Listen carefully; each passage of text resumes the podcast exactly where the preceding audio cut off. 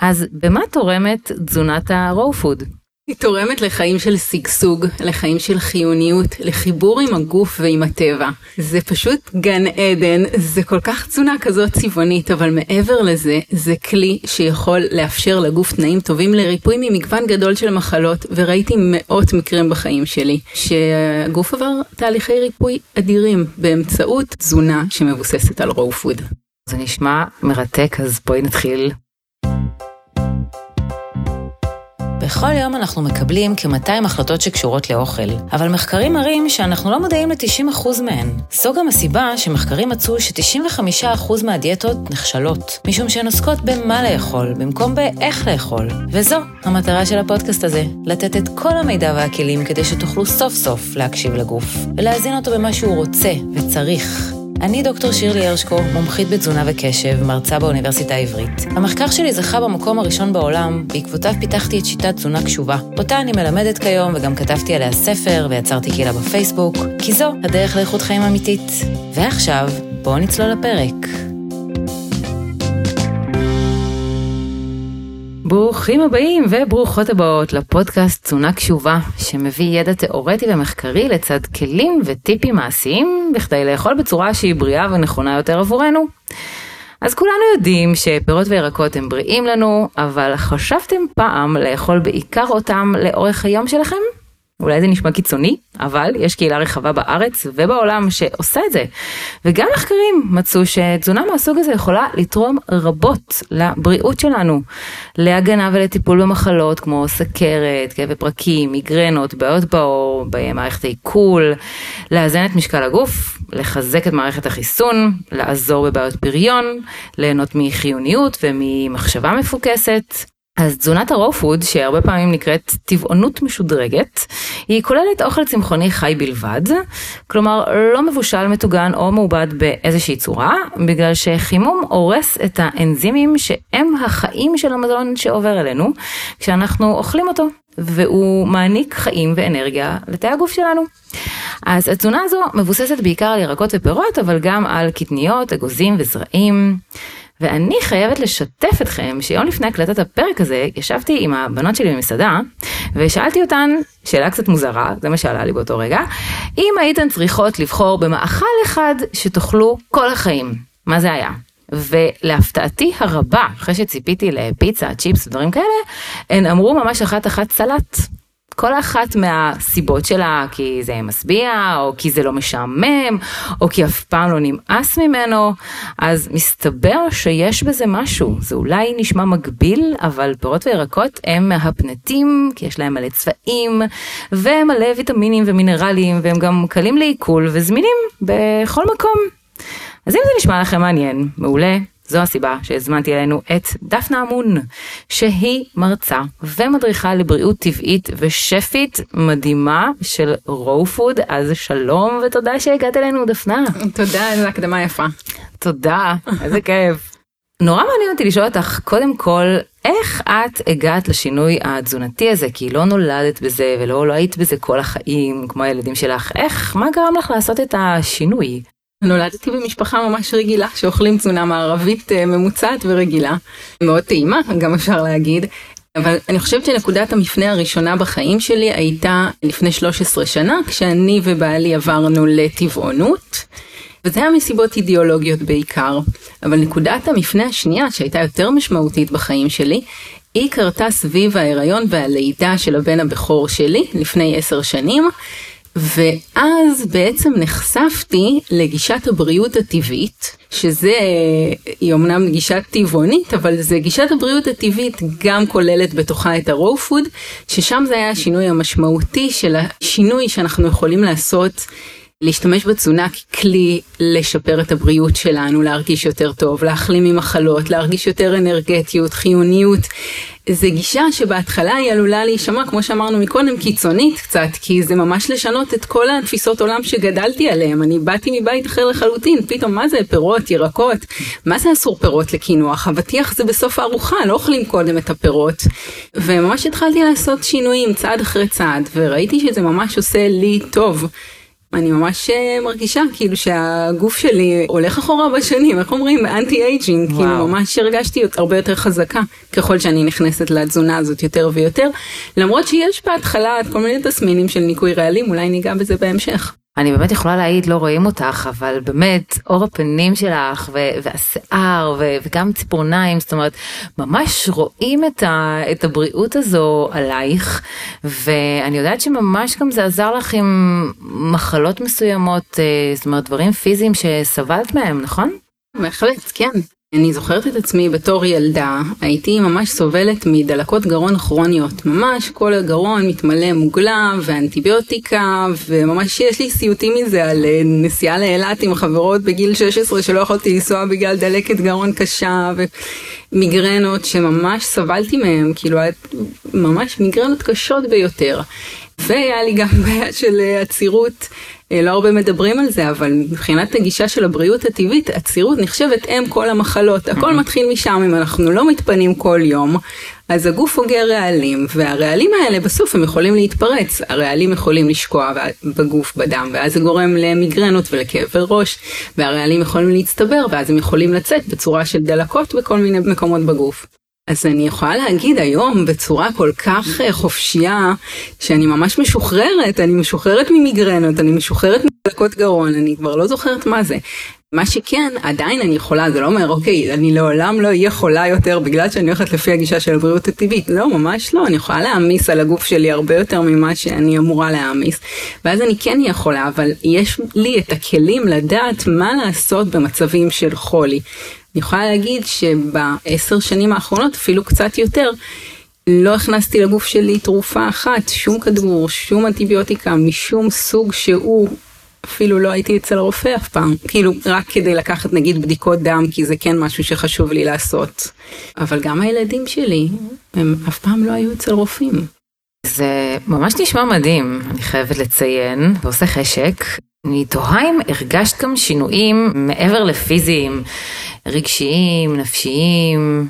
יש לי איזה זיכרון ממש שלמדתי באוניברסיטה עוד לפני שהתחלתי את השינוי הזה, זה לא ממש שינוי רגשי נפשי, הוא אולי יותר שינוי קוגניטיבי, אבל נגיע גם לנפשי ולרגשי. אבל אני ממש זוכרת שכאילו היה לי ממש קשה להתרכז באוניברסיטה, כאילו כלום כזה הסתכלתי ולא הייתי מצליחה להתרכז, ובמבחנים היה לי קשה. ואני זוכרת כשעברתי, שעשיתי את השינוי הזה לתזונת רואו פוד, פתאום הייתי קמה בבוקר. אש, אני ערנית, אני הפסקתי לשתות קפה, אני לא, כאילו ישר אני מתעוררת בבוקר, אני נכנסת לשירותים, אני ערנית, אני בתור בן אדם שרציתי לקום בבוקר ורק כאילו תני לי עוד קצת מתחת לשמחה, לא, יצאתי לרוץ, יש לי מלא אנרגיה. ואז אני חוזרת מריצה, אני לא רעבה, כאילו איזה מוזר, מגניב, אני מתחילה לשבת לעבוד על המחשב, ואני יכולה לעבוד שעה, שעתיים, שלוש, ארבע שעות, ואני מרוכזת בצורה שאי אפשר לתאר. אז כאילו אני באמת חושבת שהתזונה הזאת היא נותנת לגוף שלי איזשהו שקט.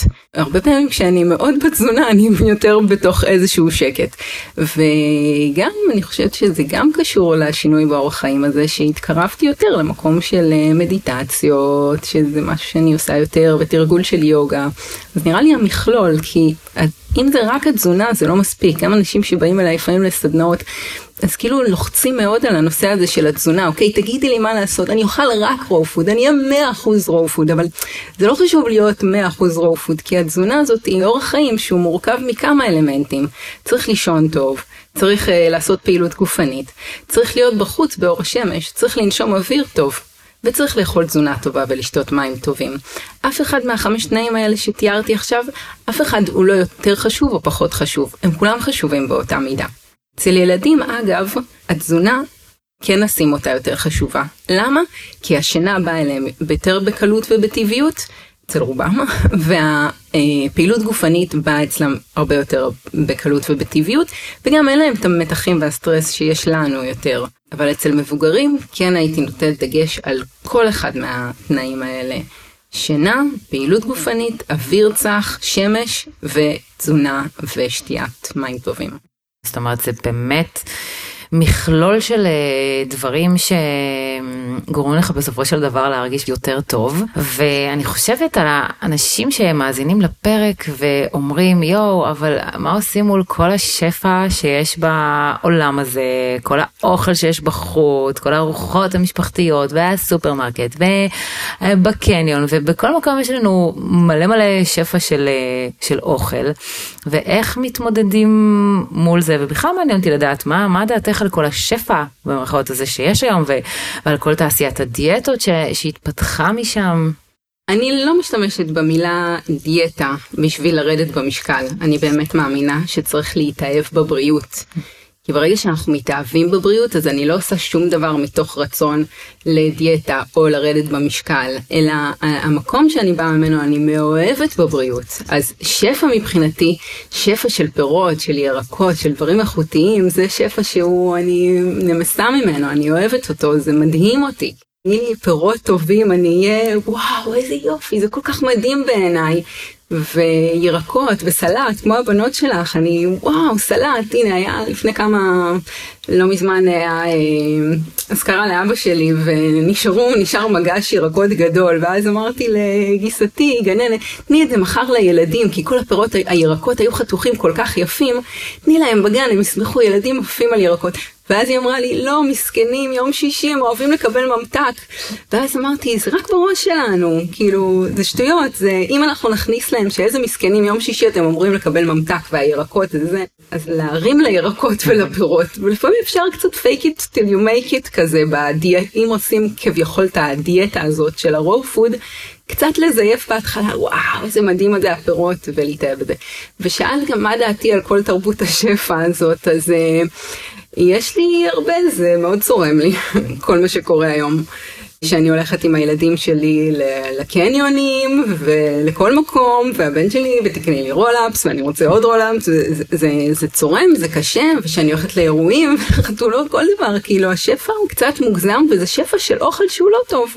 יש אצלי הבחנה מאוד ברורה מהו אוכל שהוא כן בריא ומהו אוכל שהוא פחות טוב ואני חושבת שאנחנו באמת צריכים להרבות במה שכן טוב. ולצמצם את מה שהוא פחות טוב, וכל אחד יודע מה טוב ומה לא טוב. אין ספק, בהחלט. יש מודעות לכולנו, אבל הסביבה הרבה פעמים היא מאוד מבלבלת. הנה, אפילו כמו שהיא יכולה לבלבל גם את הבן שלך, שהוא גדל איתך וסופג ממך את הדברים, שבאמת דוגמה אישית, ועוד כמו שאת נותנת, זה, זה הדבר שהכי הכי עובד עם ילדים. בסוף מה שנגיש להם ואיך שנתייחס לזה, ובאמת גם במסגרות החינוך, אם נגיש איזה פלטת ירקות ענקית ו- ונעוף עליה, אז אין לי ספק שגם הילדים ירגישו ככה, רק באמת צריך להנגיש את זה יותר לסביבה. אז אולי באמת ננגיש רגע לסביבה ו- ונספר מה זה בדיוק ה-raw food הזה. אז food זה בעצם מזון חי שלא עבר חימום מעל טמפרטורה של 45 מעלות, שזה בערך המעלות שבהם נשמרים מקסימום מינרלים וויטמינים. למרות שרוב המינרלים נשמרים גם בחימום, אבל הוויטמינים די נהרסים בחימום, ואנחנו שומרים על המקסימום שלהם. אבל זה לא רק ויטמינים ומינרלים, זה גם הסיבים התזונתיים נשמרים יותר טוב כשהם חיים, במיוחד נגיד של, של פירות, של חלק מהירקות. המים נשארים, המזון נשאר שלם בחבילה השלמה שלו. אז יש לזה משמעות אדירה לגוף שלנו. בעצם בתוך העולם הזה של ה raw food יש כל מיני גישות. למשל שמן קוקוס הוא יכול להיות raw, הוא לא מחומם, גם שמן זית הוא raw, הם לא מחוממים, הם כביכול מזונות ממש טובים. יש גם בעולם הזה של ה raw food הרבה אבקות למיניהם והרבה super foods ודברים כאלה. אבל לפי הגישה של הבריאות הטבעית שאני יותר מזדהה איתה, אז אנחנו מחפשים לאכול את מה שטעים לנו במצב הטבעי שלו. כל מה שטעים במצב הטבעי, זה בעצם החושים שלנו מאשר... אומרים, אוקיי, כן, תאכלי את זה. אני אתן לך דוגמה. החושים שלנו, הידיים שלנו, יש להם איזשהו מבנה שאנחנו באמת יכולים לקלף איתו פירות. אנחנו, יש לנו מבנה של אה, אגודל שהיא הולכת לכיוון אחר. או העיניים שלנו, אנחנו מסוגלים לראות קשת צבעים מאוד רחבה, שלמשל אה, בעלי חיים טורפים לא רואים קשת צבעים כזאת רחבה, כי הם לא באמת צריכים את הקשת הצבעים הרחבה הזאת, כי המזון שלהם הוא בצבע מאוד מסוים, אבל יש להם ראיית לילה למשל הרבה יותר טובה משלנו. למשל תינוק שרק נולד, הוא רואה בעיקר שחור ולבן, כי האוכל של תינוק שרק נולד זה לבן, והוא רק צריך לראות את הפטמה של האמא שקצת מתקהה בתקופה של ההנקה כדי שהוא יוכל לזהות אותה. ורק בגיל בערך חצי שנה הם מתחילים לראות קשת רחבה יותר של צבעים, שאיזה צבע, מה האוכל הצבעוני שאנחנו מכירים זה פירות. כמובן חושתם שלנו, של איזה טעם אנחנו הכי נמשכים. מתוק. מתוק. אז יש איזשהו פחד שאנחנו, הסוכר הוא לא טוב, אנחנו נורא מפחדים מהסוכר, אבל כולנו יודעים, הגוף שלנו מייצר אנרגיה מסוכר, אז התאים שלנו הם צריכים סוכר, וכמה שמפתיע שזה הולך להישמע מה שאני הולכת להגיד עכשיו, אבל מאוד קשה לה, לאכול יותר מדי, או יותר מדי סוכר מפירות, זה ממש ממש מפתיע, אבל פירות מכילים מלא מים, והם מכילים הרבה מאוד סיבים תזונתיים, אז הסיבים התזונתיים גורמים לאיזושהי תחושת שובע ומווסתים את קצב הכניסה של הסוכר לדם. וזה שיש בהם מלא מים אז זה גורם לאיזושהי תחושת שובע וממלא את נפח הקיבה. ודווקא קשה מאוד דווקא כשאוכלים רק תזונת raw food קשה לאכול יותר מדי. הרבה פעמים אנשים קשה להם להתמיד בתזונת raw food בגלל שהם לא מגיעים למספיק קלוריות ביום. כי הפירות אין בהם כל כך הרבה קלוריות אין בהם כל כך הרבה סוכר כמו שאנשים חושבים. זה באמת מאוד ממחיש את העניין. אני יכולה גם לספר על עצמי שהייתה תקופה שהרגשתי כל הזמן רעבה והלכתי להתייעץ עם חברה תזונאית והיא אמרה לי את לא אוכלת מספיק ירקות ופירות ובאמת הוספתי את זה וזה פשוט פתר את כל הבעיה. גם היום אני אוכלת לא תזונת raw food בלבד אבל המון המון המון ירקות וזה באמת הדבר היחיד שבסוף מצליח להשביע אותי. אני יכולה לאכול לא יודעת מה מלא לחם או, או פסטה וזה זה כאילו יעבור דרכי כזה זה לא לא ייתן לי שום תחושת שובע ולכן אני באמת מצרפת הרבה מאוד אה, ירקות בעיקר לתפריט שלי ואני יודעת שיש גם אה, צד אפילו קצת יותר קיצוני במרכאות מה raw food שזה ממש הפירוטנות ש, שזו בעצם דיאטה שמתבססת רק על פירות וירקות. נכון? את יכולה קצת להגיד לנו אולי על ההבדלים ביניהם? נכון אני אגיד על פירוטנות אבל אגב אני רוצה להגיד שהרגשת שאת יותר שבעה אחרי שאכלת יותר ירקות זה יכול להיות בגלל שבעצם הגוף היה מוזן ברמה התאית הוא קיבל את כל הוויטמינים ואת המינרלים שהוא באמת היה צריך כי יכול להיות שאם אנחנו נאכל הרבה אוכל לא יודעת פסטה או לחם או דברים כאלה למרות שאני מאמינה שלא אכל פסטה רק פסטה ולחם אבל הגוף יכול להמשיך למרות שאכלנו המון אבל הוא ממשיך להגיד אני רעב אני רעב אני רעב כי הוא לא קיבל את הוויטמינים והמינרלים שהוא היה זקוק להם. ואם הכנסת כמות גדולה יותר של ירקות במיוחד העלים הירוקים שהם מאוד מאוד עשירים בוויטמינים מינרלים אז הגוף אומר אני שבע ולגבי הפירוטנות, פירוטנות זה, זה עולם שהוא מאוד, יש לי חיבה מאוד גדולה אליו, והוא מאוד קרוב ללב שלי. אני לא יכולה להגיד אף פעם שהייתי איזה פירוטנית במאה אחוז, כי פירוטנים אוכלים רק raw food, כלומר רק דברים שהם לא מחוממים. רוב התזונה שלהם מבוססת על פירות, אבל יש גם קצת אגוזים וזרעים וקצת עלים ירוקים.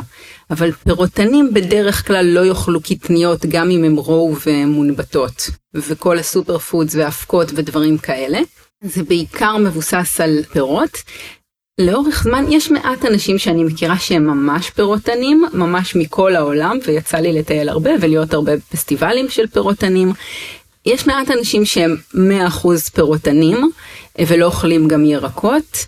אני חושבת שלאורך זמן זה קשה להיות רק פירותני.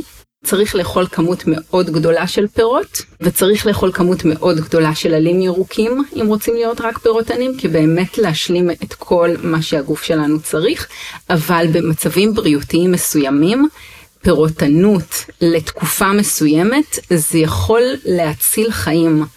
מצבים של סכרת, אני כאילו קשה להגיד את המילה סכרת ופירוטנות באותו משפט, אבל ראיתי המון מקרים בחיים וגם יש הרבה מחקרים שמראים שסכרת זה לא בעיה של סוכר או זה לא בעיה של פירות, זה מחקרים ממש גדולים שנעשו שמראים שזה בעיה של דווקא עודף שומנים, אז הייתי בכמה סמינרים שנתנו לאנשים שיש להם סכרת טייפ 2, לא סכרת 1, אנשים שהגוף שלהם עדיין מייצר אינסולין, אבל יש תנגודת אינסולין וקשה לאינסולין להיכנס לגוף, נתנו להם תזונה שמבוססת על פירות. אני חתכתי והגשתי להם כמות גדולה של פירות, ומעט מאוד שומן הם אכלו, וזה היה חי.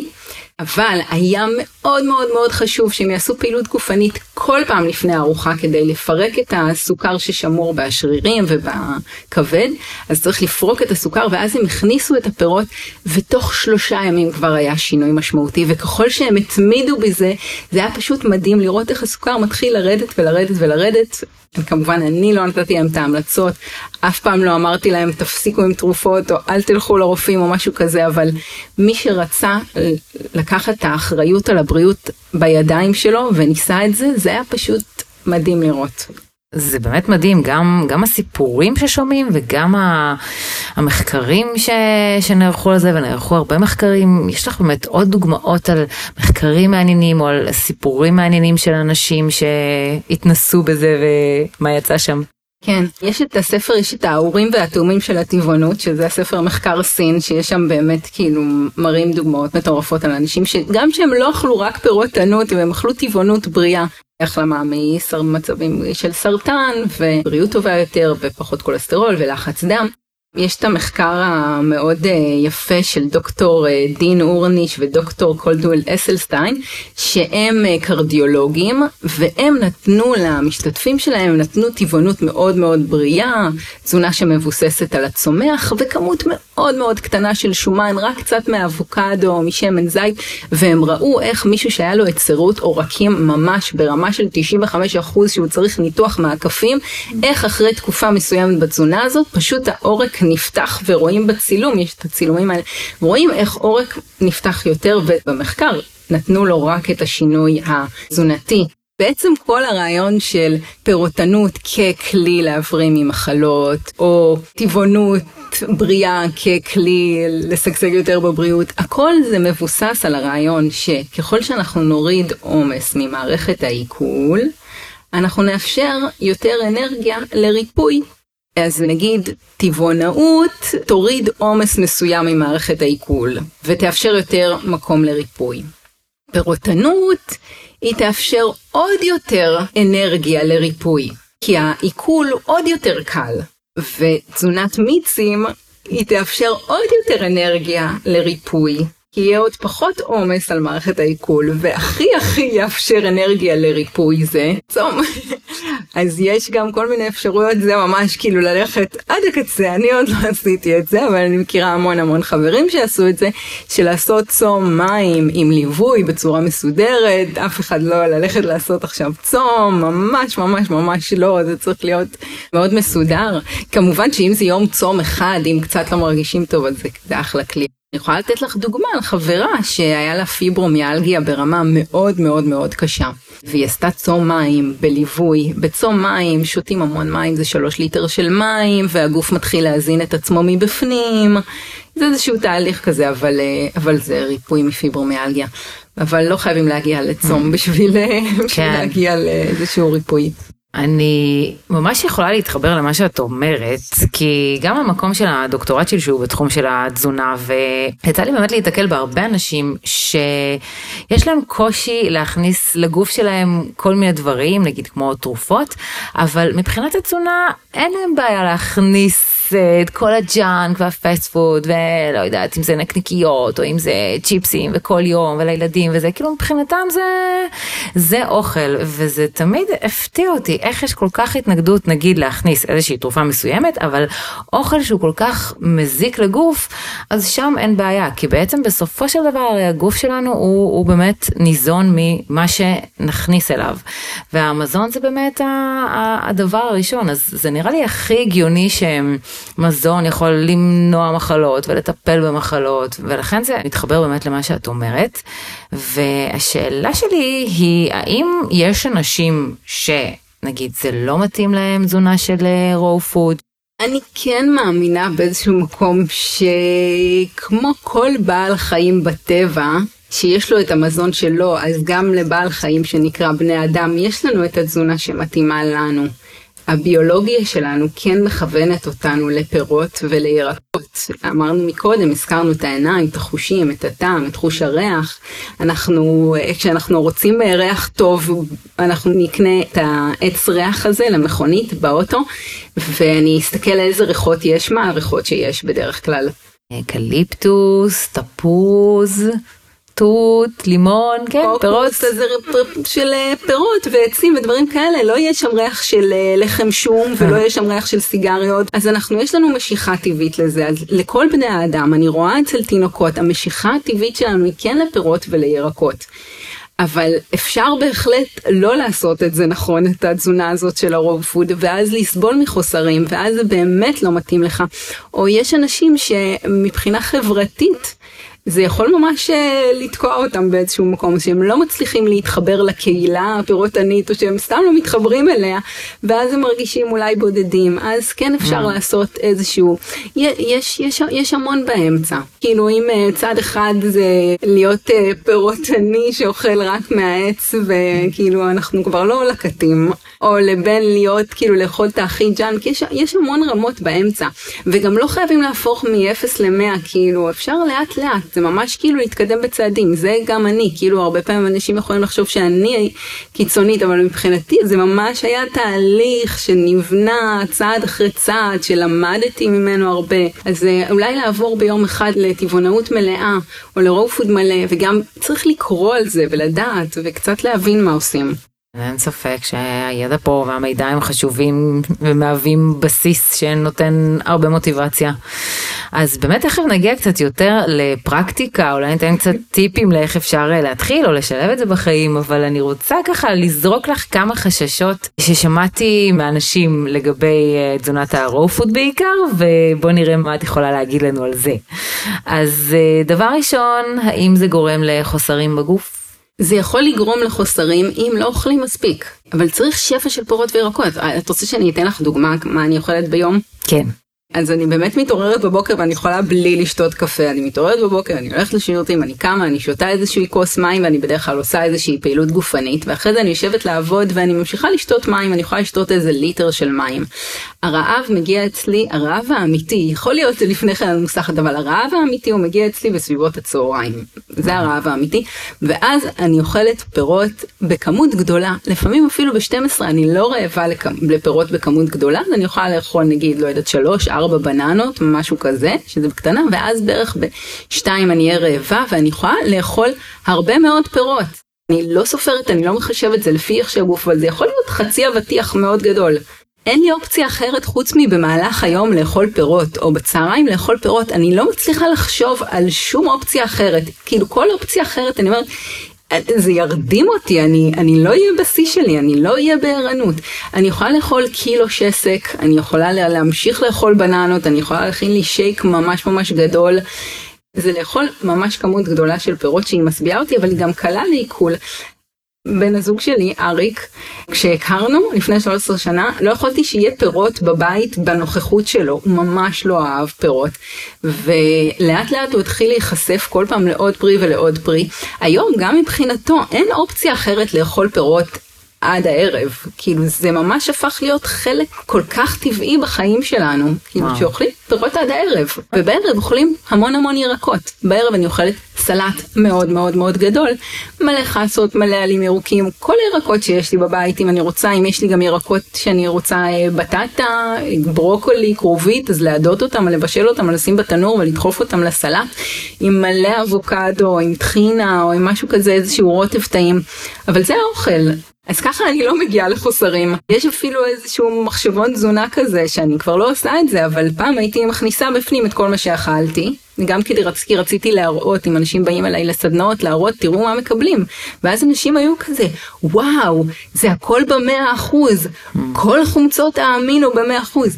כל הוויטמינים, כל המינרלים, הכל כאילו עד המאה אחוז מגיעים. ככה לא סובלים מחוסרים, אבל אם לא עושים את זה נכון, ואם אומרים, אוקיי, אני אוכל עכשיו תזונת אה, פירות ואני אוכל לארוחה שני תפוחים, לא, זה לא מספיק. זה לא ארוחה מספיקה. זה 200 קלוריות, זה לא ארוחה. ארוחה צריכה להיות מספקת ומשביעה. אז, אה, אז מאוד חשוב לאכול עד שובע.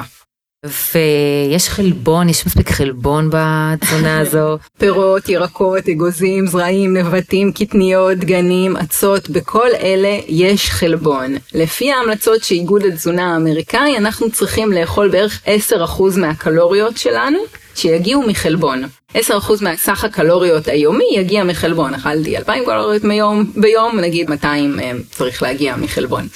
אז אם אנחנו אוכלים מספיק, אם אני אוכל מספיק אוכל, אין שום סיבה שיהיה לי חסר חלבון. נגיד פירות שיש בהם כביכול הכי פחות חלבון, אז בפירות יש 5% חלבון. אז יכול להיות שאם אני אוכל תזונה שמבוססת אך ורק על פירות, וזה 5% זה לא 10%, אז יכול להיות שיהיה לי חסר קצת חלבון. אז בגלל זה אני אומרת שלאכול רק פירות לאורך הזמן אולי צריך להשלים את זה עם ירקות ועם עלים ירוקים. אבל באגוזים וזרעים יש 15% חלבון, בירקות יש 20% חלבון, אז אם אני אוכלת שילוב טוב של פירות ושל ירקות, אין לי חוסר בחלבון, אני בקלות מגיעה ל-10% מסך הקלוריות היומי.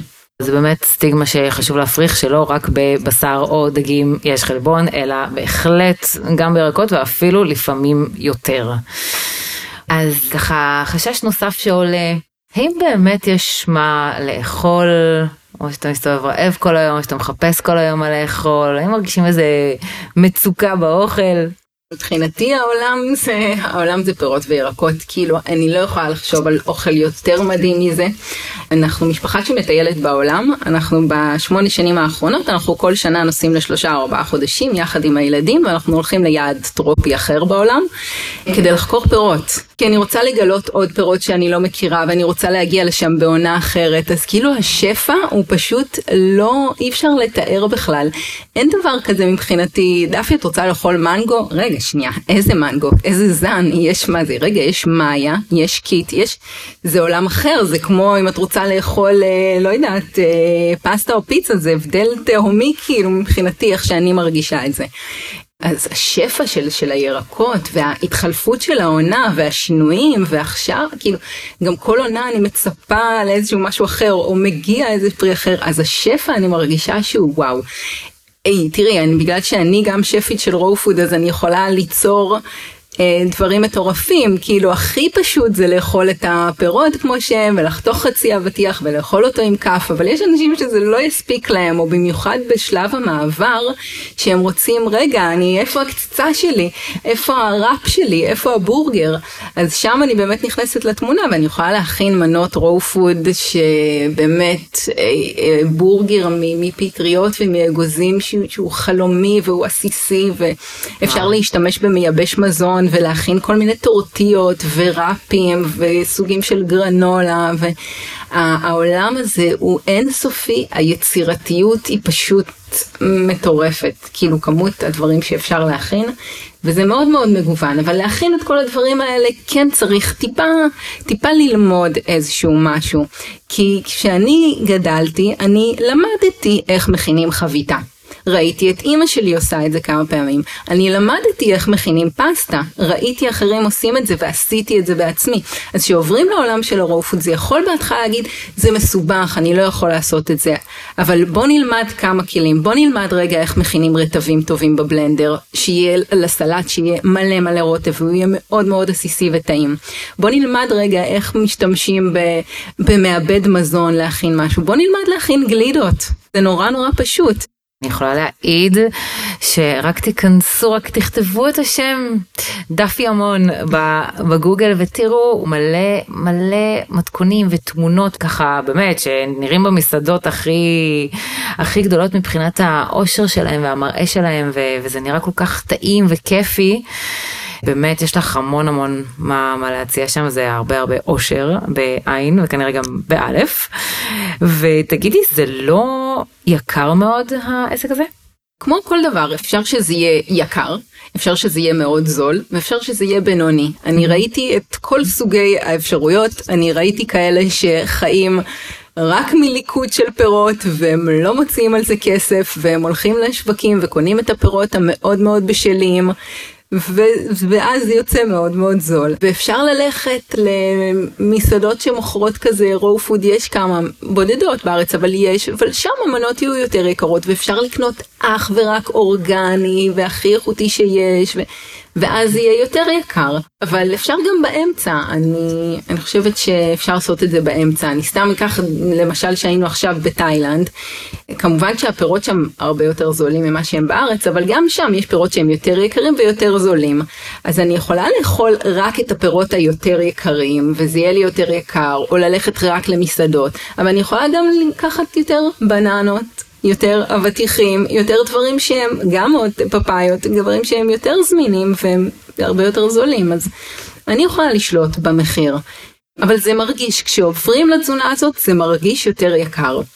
לפעמים הבן שלי אומר לי, תקנה לי קולה, ואני כזה, בר, אתה יודע שזה לא הכסף, כאילו, אתה יודע, זה מבחינתי מה זה קולה, זה חמישה שקלים, בוא, אתה רוצה מה אתה רוצה, רוצה קוקוס, עולה 20 שקל, אני אקנה לך עכשיו קוקוס, קוקוס זה דוגמה מוגזמת, אבל אני אקנה לך עכשיו, אה, מה יקר עכשיו, ענבים יקר עכשיו, דובדבנים יקר עכשיו, קח, תקנה לך דובדבנים.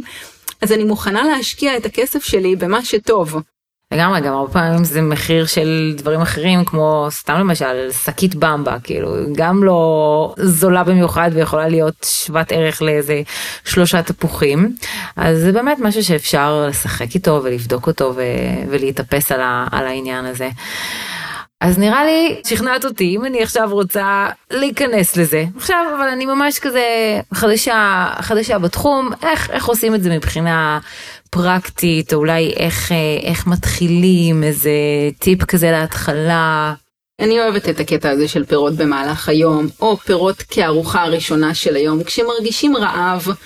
לאכול קצת פירות, לא קצת או הרבה, או עד שמרגישים שובע מסוים. אה, זה ממש להתחיל את היום בקלילות כזאת, אבל לשים לב שמת, ש, שמרגישים רעב, ואז לאכול פירות עונתיים ובשלים. העניין הזה של הבשלות זה חלק מהותי מכל, ה, מכל הסיפור הזה כאן. כי אם אני רוצה להצליח ויש לי הרבה בננות אבל הן לא בשלות אז אני אז אני צריכה לחכות ואני צריך לתזמן את הבשלות זה קטע משמעותי. אני יכולה לתת אה, עוד איזשהו טיפ לדעתי שהוא ממש חשוב זה צריך לחקור ולחפש מידע ולחפור על זה אפשר כאילו לראות סרטונים ולראות סרטונים על רו פוד או על פירות ענות או על תזונה או לחפש מתכונים או לקרוא ספרים או להתחבר לקהילה או להתחבר לקבוצת פייסבוק שבעולם הזה. פשוט לחפש עוד מידע. אבל הטיפ הכי חשוב מבחינתי זה שהארוחה הראשונה של היום תהיה ארוחה של פירות. פשוט להתחיל את היום כשיש רעב לאכול פירות עד שסובים. יכול להיות שירגישו אחרי זה רעב עוד פעם אחרי שעה. נכון זה בגלל שכנראה לא אכלתם מספיק פירות. שתיים זה בגלל שפירות מתעכלים יותר מהר ואז אנחנו מרגישים שוב רעב אז אפשר לאכול עוד קצת פירות או לאכול ארוחה אחרת שרוצים לאכול או כל ארוחה אחרת אבל אם נתנו בבוקר על הגוף את הפירות זה מין איזשהו שקט שהגוף קיבל כמות טובה של ויטמינים של מינרלים של מים טהורים של סיבים תזונתיים של אנטי אוקסידנטים הגוף קיבל ככה הוא התחיל הבוקר כאילו נתתי לגוף שלי טוב. אז משם אנחנו יכולים רק לצמוח. זאת אומרת שאפשר ככה להחליט שאת הבוקר שלנו אנחנו מתחילים עם פירות, זו ארוחת הבוקר שלנו וזה כבר התחלה שהיא טובה.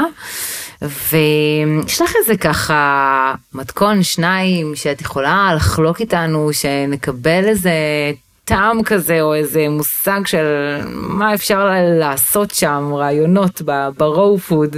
לכל עונה יש לי מתכון אחר, אבל נגיד אם מישהו שומע את זה באביב למשל, או עכשיו שמתחילה העונה של דובדבנים, או טוטץ, וגם עכשיו זה יחסית קצת הסוף של העונה של הבננות, אז אם יש לכם הרבה בננות בשלות, פשוט להקפיא בננות כאלה שהן היו מנוקדות, להקפיא אותן, ואז למחרת אפשר בבלנדר או במעבד מזון, פשוט לטחון את הבננות ויוצאת איזושהי גלידת בננות שהיא ממש ממש טעימה, אבל אפשר גם לעשות לה רוטב דובדבנים מאלף וטעים כל כך, אם ניקח את הדובדבנים הבשלים ונגלען אותם, ונטחן דובדבנים יחד עם תמרים, זה יוצא פשוט רוטב. רוטב שאי אפשר לתאר כמה הוא טעים ולשים אותו מעל הגלידת בננות זה ממש ממש חוויה והילדים מאוד אוהבים את זה.